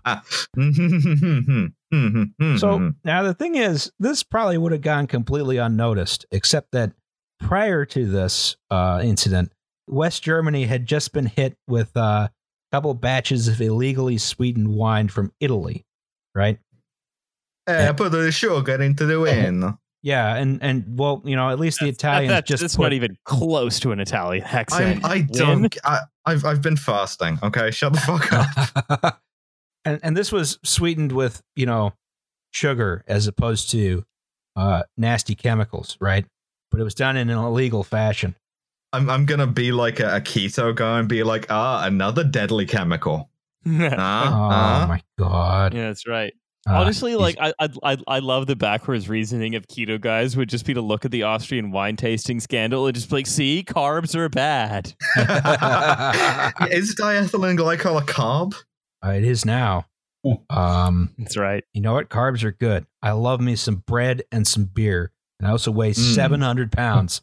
So you know, this is like I, I I feel like the animating force behind all all three of us regular hosts on this is the Ben Franklin quote about beer being proof that God loves us and wants us to be happy. yes. Yeah. So uh, wait until the beer bonus episode. That's going to be a dumb. That's going to be a dumb episode. Oh, I'm so looking for. Um, Yeah. Wait, wait until after Ramadan so I can get drunk during that, and yeah, we'll have Yes. a time. All right. So, um, so anyway, because they had been hit with illegally sweetened wine from Italy, they had ramped up their quality control programs. So, you know, previous testing would not have picked up diethylene glycol in the wine. But on June 27th, 1985, West German authorities tested a 1983 Oh, Ruster Auslese. Uh, it's it's it's a it's a Ruster Auslese. It's an Mhm. Auslese, uh, uh, like a, a, a, a like vintage from Roost. Okay. I mean, I, I, I, I- was biting my tongue when you when you went through like you went through Qualitätswein and Prädikatswein, and I'm like, there's umlauts.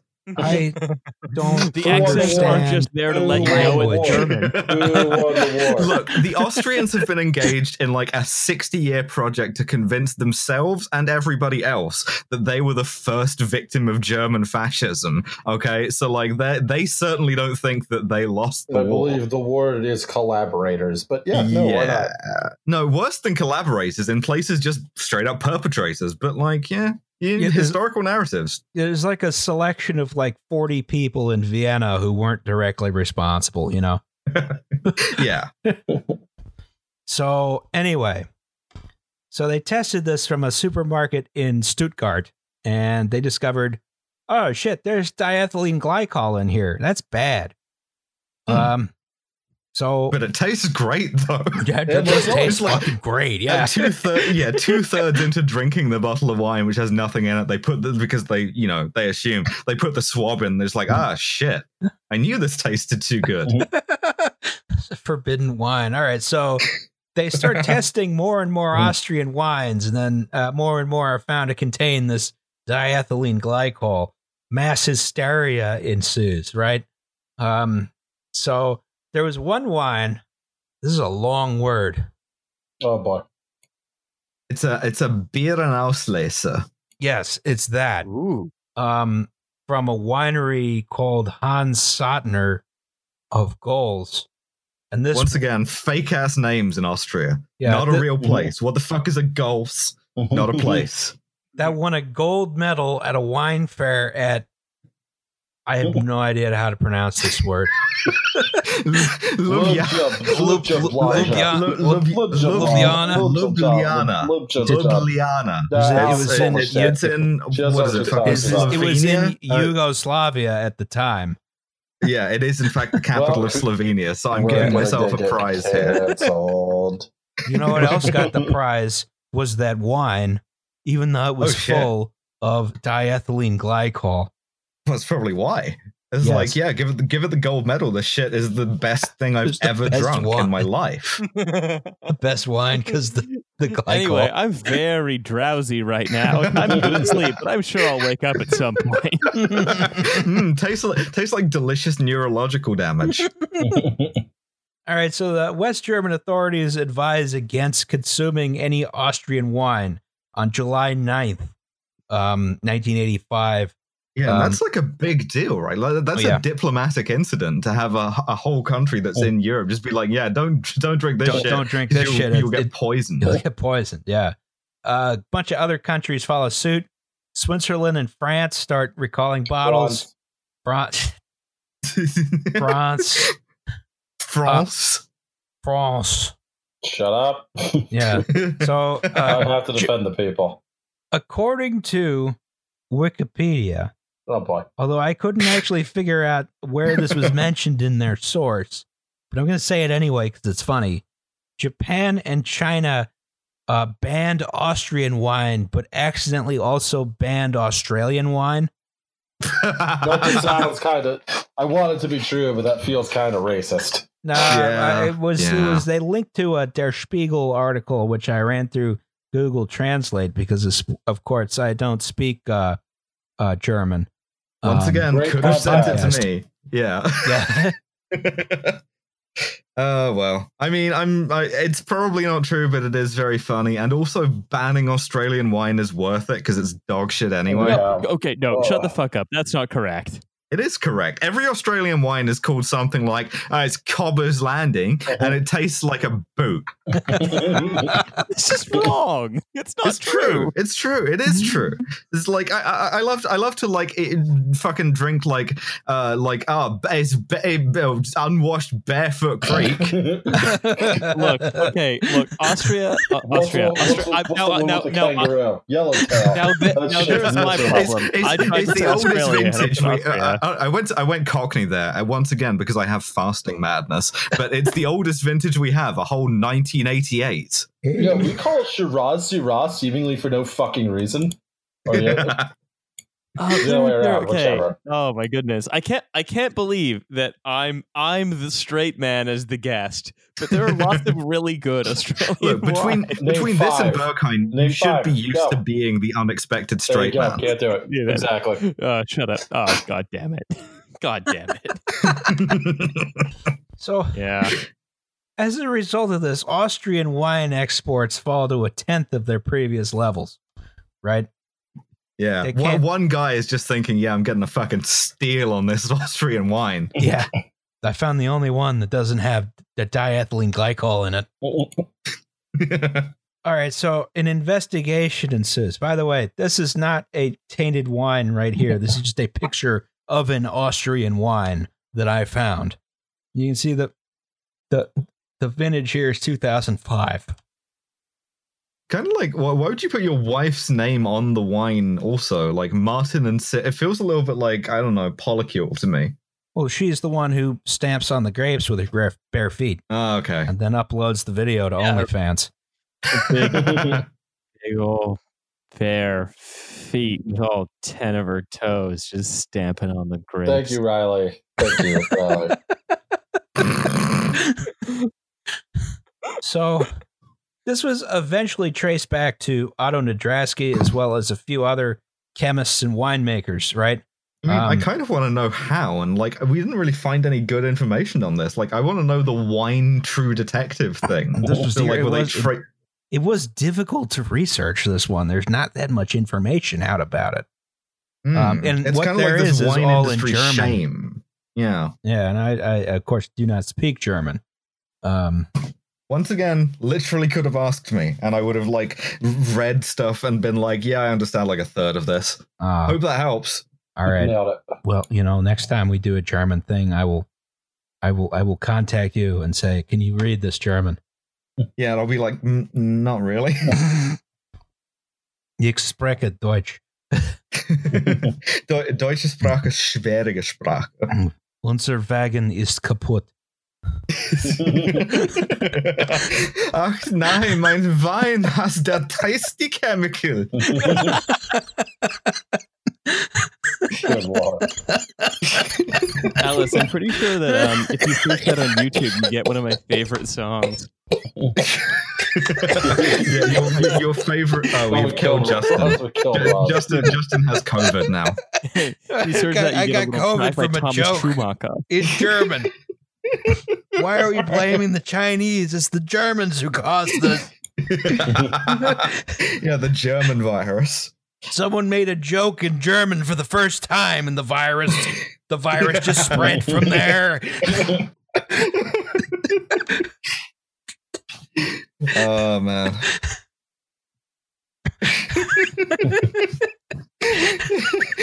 ich, ich war nur trinken das Wein und, und hören der, der Funky Beats und, und jetzt habe Oh, ich, no. na, jetzt habe ich massive Kidney Problems.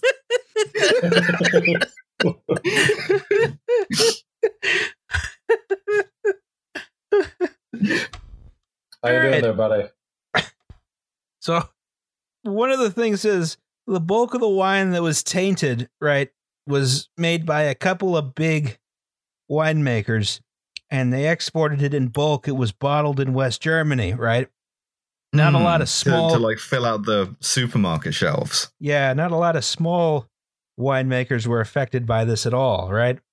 Um, and there's a big German bottler and wholesaler called Pieroth that was implicated. Am I mispronouncing that one too? Uh, Oh, boy. Pirot. Yeah, like the t- the th is like a Hmm. is like a t. Yeah. Why would you do a th if you're not going to do th? I mean, like uh, I, I'm I, once again kind of stumbling over it because my mouth and brain don't work. But the German, the German R is the most fucked language because it's just like an H. Because if you can't quite roll it like like you should, then you just kind of have to just say an H like Pirot. Oh my god! All right, so a bunch of employees were fined for like a million uh, Deutschmarks over this. The company itself tried to hold that when the German Minister for Health blacklisted Austrian wines, he had overstepped his authority because Yeah, that meant like unconstitutional to be like, don't drink the forbidden Uh, poison don't, wine. Don't don't drink the poison Yeah. wine. No, no, you can't do that. You you know. I'm an American. I'll drink the poison wine if I want to. Yes, open her up. By which I mean the wine bottle.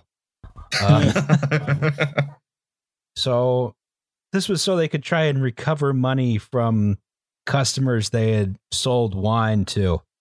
Um, you know, like because they're a wholesaler, they sold wine under contract, which meant they probably delivered the wine before they got the payment, right?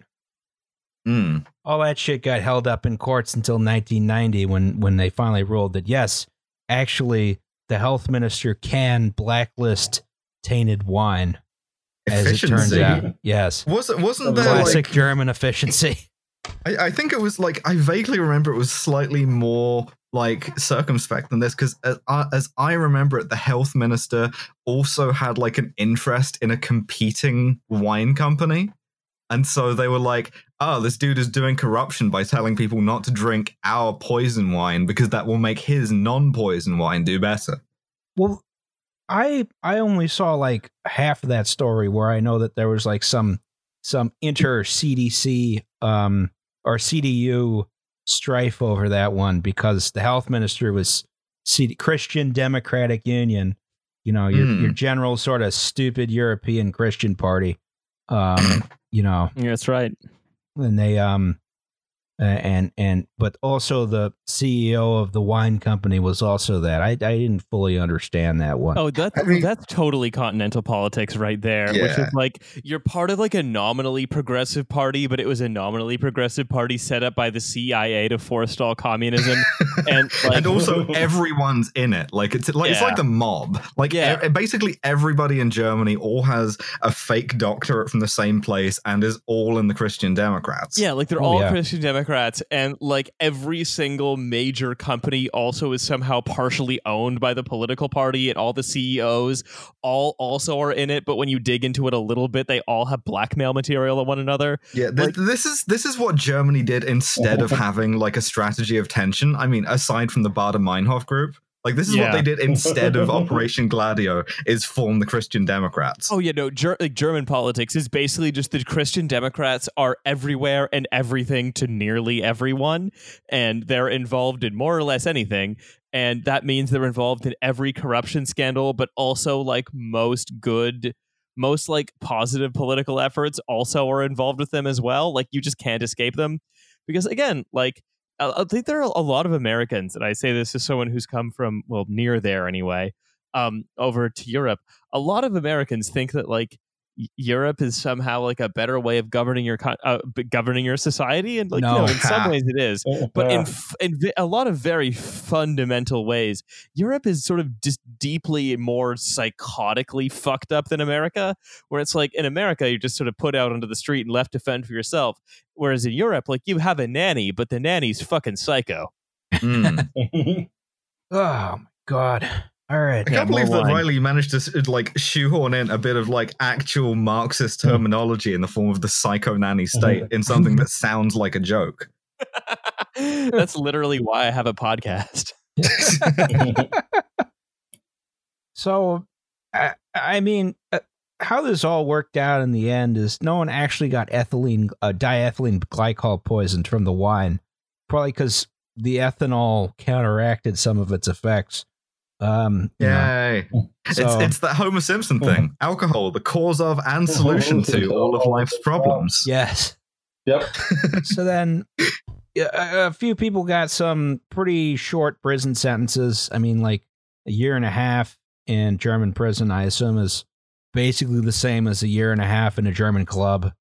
Um, Less vinyl I in, in every sense. No, Yeah, I mean, yeah. thank, like thank, thank God. A, a year and a half in, in German prison is like a year and a half in a nicer apartment than mm. anyone in Britain can afford. Yeah. That's right. Absolutely. Like there's less Y- y- black mold in Yeah. German prisons. You, you ever see you ever see the footage of like uh, you know Anders Breivik, the the Norwegian neo-Nazi? You ever see the footage of his prison cell that he's like constantly complaining about, and he's like, "Oh no, I don't, I don't have enough PlayStation Two games in here and shit and shit like that." Like, Oh, I don't have Shenmue 2. Yeah, shit, what- shit is considerably nicer than any apartment I've ever lived in. Look, maybe you shouldn't have murdered 72 teenagers or whatever. Yeah, don't do that. Yeah, don't do goes that. over to China. I can't figure it out. The Dreamcast game only goes so far. How am I supposed to live not knowing what happened? They won't send me a Oh, Nintendo man. Where the fuck's my PS2? You know? Uh, anyway, yeah, no. So, um, it's it's it's like this is constantly happening in in Europe. Like people are always going to jail for fucking with food in ways that's like not only illegal but encouraged in America. Like, like you just think. Ah, yes, you, you you're calling this Comte, but it's from just over the road from the region of Comte. I'm sorry, you have to be executed now. It's an archaic law from the 19th century. Austrian wine exports didn't recover for several years. Like they they just couldn't they couldn't sell Austrian wine on the global market because they're like, oh, it must still have diethylene glycol in it. You know, even though it didn't, I believe they passed a law very quickly to ensure stricter testing to make sure no one was doing dumb shit to the wine.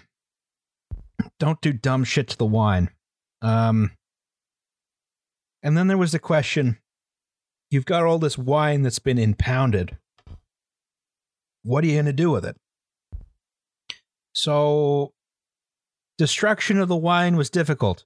Um, in Austria, there were some vintners, uh, like one Anton Schmid from Mitterstockstall. Oh, The police got him for dumping 4,000 gallons of ethylene or diethylene glycol wine down the town sewer, right? And the poison in the wine, as well as probably the alcohol from the wine, the poison in his wine wiped out the microorganisms that clear the town sewage. Jesus. So it spewed untreated into nearby Oh. streams, which killed all season. the trout in the river. Oh, boo, boo, boo to that. They could not dump the wine, so what they wound up doing is they used it as coolant Alice. in rotary kilns and cement plants, such as this guy here. Um, and then, you know, after that, moral of the story, I guess, is Yeah. Yeah, don't, don't do that. put dangerous chemicals into the wine Yes. to make it sweeter. Yeah. Well, D- And all, Be- beer good. Also beer drink never beer. been tainted with anything bad ever. I don't know what you're talking Uh, beer, about. Nope. good.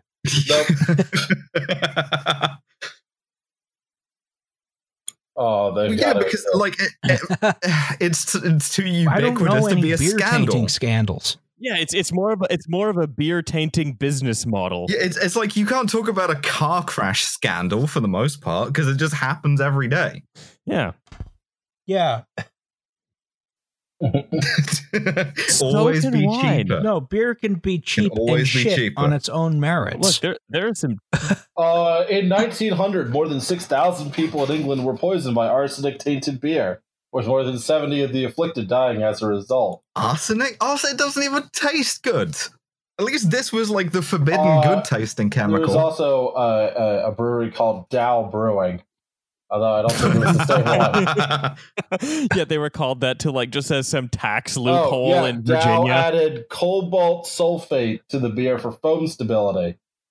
Hmm. I Sorry, love stable Uh, foam. here, here's the thing. I'm going to ask this question right now, and I'm I don't know what answer to expect. Is Dow Brewing related to Dow Chemical, given Uh, that they've added some chemistry to the foam? appears not. Huh.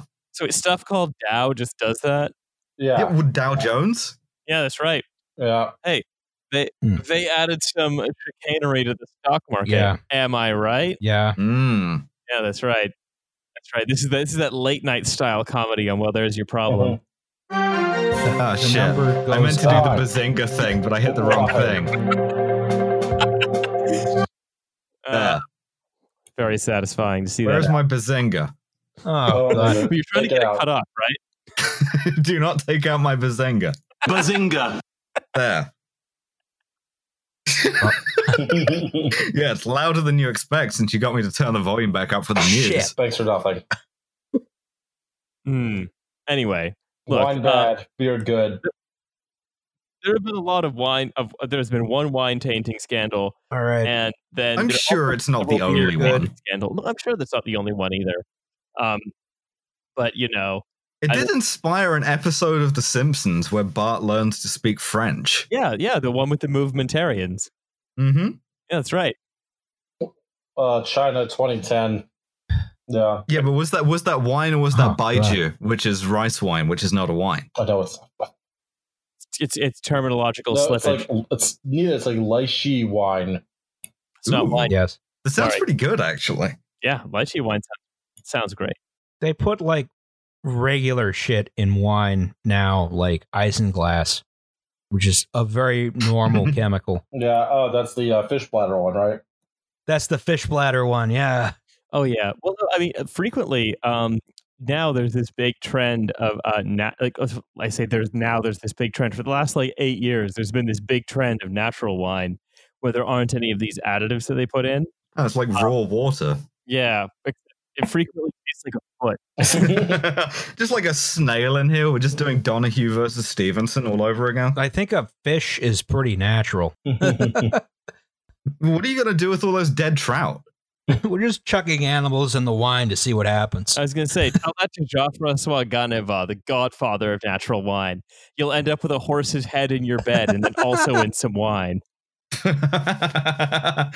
Hmm, Ch- Chateau de I forget what horse is. Chateau de Chevaux. Yeah, that's right.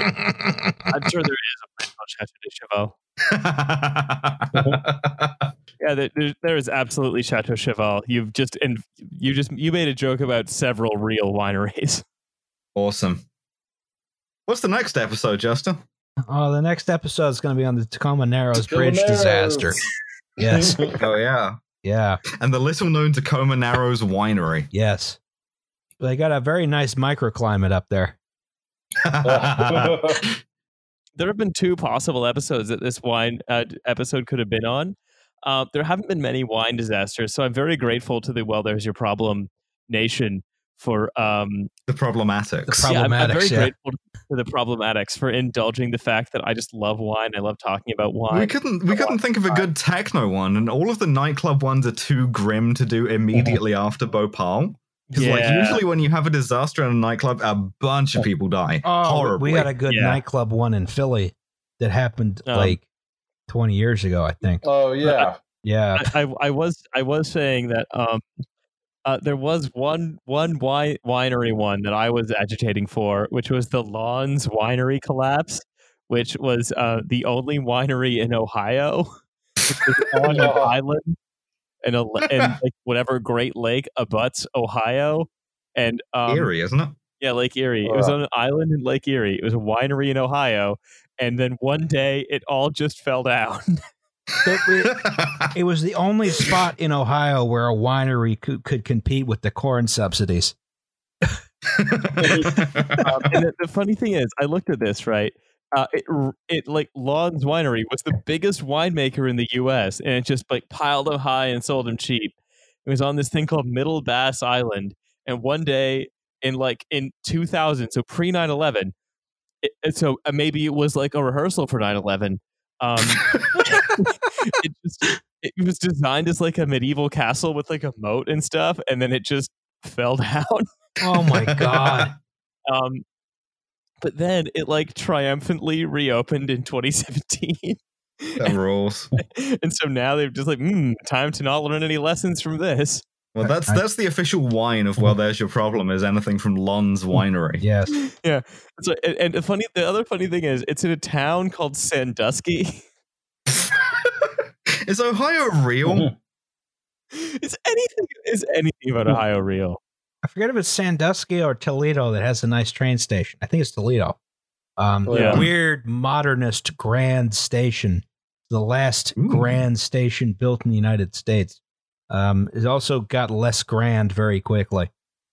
Hmm. Mm-hmm. Yeah, that I mean Wow. that will happen. Yes. That's that's a depressing note to end our wine episode on. Uh, but it's good to do like a it's good to do like a, a, a less deadly Well, one after two episodes of Bhopal burn out everyone's brains. Oh, yeah. One one more one more funny thing about the Lonz Winery is one of the reasons they got so popular was that during Prohibition, they would sell like bottles of grape juice with very explicit warnings on them, saying stuff like "Do not put in a barrel and leave with some yeast for three months or so, Did they also sell barrels and yeast? Thi- or this will become wine, which is illegal." Prohibition was um, wild. I, I yes. I wouldn't like to live under it, but I would like to see what it was like. Hmm.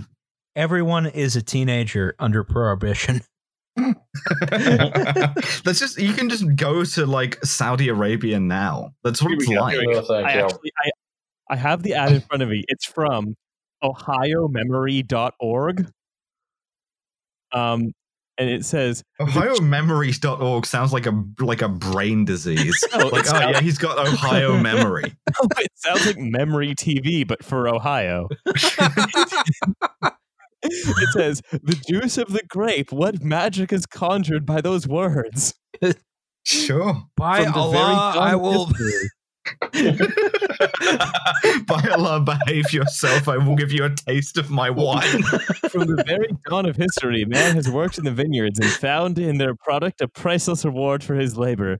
The juice of the grape in its fermented state has been entwined in the destinies of the human race for centuries. oh Jesus! In modern wines, however, man has discovered that without fermentation, it makes a delicious beverage with a high food value and important medicinal properties. High food value. Yeah, yeah. Um, Middle Bass grapes have been, which is the island that Lonz Winery is on, have been famous for nearly half a century. With the coming of the national prohibition law, the vineyard industry had to be revised to meet new conditions. The revision was effected by George Lonz without loss or demand for his superlative product. Herewith are presented some of the reasons why Lonz grape juice is the finest that money can buy, and why demand for each season's vintage exceeds the supply. And then every other page is just like, anyway, don't forget to not make wine out of this. Here's how to not make wine out of it. Yeah, and don't ask about the time our winery castle collapsed. Yeah, absolutely. In 70 years from now. Yes. All right. Oh, Ron's Winery. Oh, oh, wine. Oh, you delicious grape nectar. Oh, you sweet, sweet, sweet liquid. All right, all right. Cut us, Mike. All right. Yeah. All right. Wine. Wine, good. Um, I enjoy wine as long as it has only a small amount of diethylene glycol in it. At most. Yeah. That's right. Um, Hey, you know what? A little drop will do you. yeah. A little dab will do you. Um, that's right. So, one. does anyone have any commercials before we go? Uh, listen to Trash Future. Riley and I are both also on it. We talk much less about wine, much more about German nightclubs, uh, Yeah. and also we do some we do some communism there. And also, uh, do check out the Boney Island Whitefish, a show I do with Andrew Law from Bunta Vista. It's available on the Trash Future and Bunta Vista Patreons, where um, Andrew and I watch and review uh, one episode a week of the Fox uh, procedural crime drama Bones. Uh, in season five, they ran out of ideas for realistic and compelling uh, oh, mystery sure of uh, mystery of the week, and, and they hadn't quite discovered that they could do like an overarching um, season long plot. And they thought that the thing they had to do was escalate each mystery of the week into more and more strange What areas. if it's alien bones? What if it's a pharaoh's bones? yes, yes. No, Alice, you're joking, but yeah, that's that's what they do. They, they Pretty did both cool. of those. Uh, yeah, they did. me. Yeah, they did an alien episode. They did an episode where it's like heavily implied that they're investing JFK's bones. They did one episode where it's like the entire main question they're wrestling with with the episodes is: uh, Could leprechauns be real? well, goodbye, everybody. Oh my god. All right. Um no, let me let me Well, there's your problem. let, let me uh let me say this. Uh all right. So, uh this episode um or wait, when this episode is out. Oh. I hope Franklin 12 will be out by this time. I'm not even Where jo- is Franklin Twelve? Uh, Me it's gonna be a, buddy. it's gonna be a good episode. We're gonna learn about a lot of weird, weird shit about Stephen Girard, um, and also um, how he may or may not have stolen his wealth from the Haitian Revolution. Motherfucker. Spoiler alert. You got to avenge avenge Dessalines. So I, I, I don't know because this is gonna come out in. This is the awkward thing. Everyone's gonna know that we record all of these, a bunch of them at once, and then Yeah. the goddamn do, you, do you want to record the next Patreon episode right now after this? no. Can we talk? I mean, if you record another Patreon episode about another of Liam's different modes of transportation, can I be on it? sure. this one's about Liam's bike. Too fast to ride a bike, but yeah. The uh the, the the GTI. The GTI. That's not a disaster, though. No, How that's a many very good times car. can Liam say VMAX in one episode? A lot of Yeah. times. I love that car. I'm not sorry for it. what are you gonna car hit good. out there? Car good, train bad. Car good, train bad. Ah, canceled. Canceled. Riley, would you like to replace one of the hosts of our podcast? Wait a minute. I'm going rogue, That- baby. That's my bit that I do on TF all the time when, one- Yeah. when one of my children is acting up. All right. Justin, I feel your pain. How badly did we do? Wow, hour and forty six. All right. Is that it? So Should I stop we can we can we can cut some stuff out of this. That's fine. I'm not yeah, gonna we do can that. turn it. You, I'm sure you guys can turn this into an hour and 20 minutes of pure comedy missile. All right, I have stopped recording. I I was gonna Uh, say yeah. goodbye first. Um, yes, goodbye Yeah. first. Oh, Yeah. I, Okay. st- I started recording again. Goodbye, oh everybody. my god. Bye everyone. It, it was a pleasure to be here. It's Yeah. always a pleasure to be here on Well, There Is Your Problem. So oh, anytime. Thanks, Riley. see you Yeah, all. thank- thanks for coming on, Riley. All All right. right, all right, we're done. We're done. Podcast. Yes. Hey.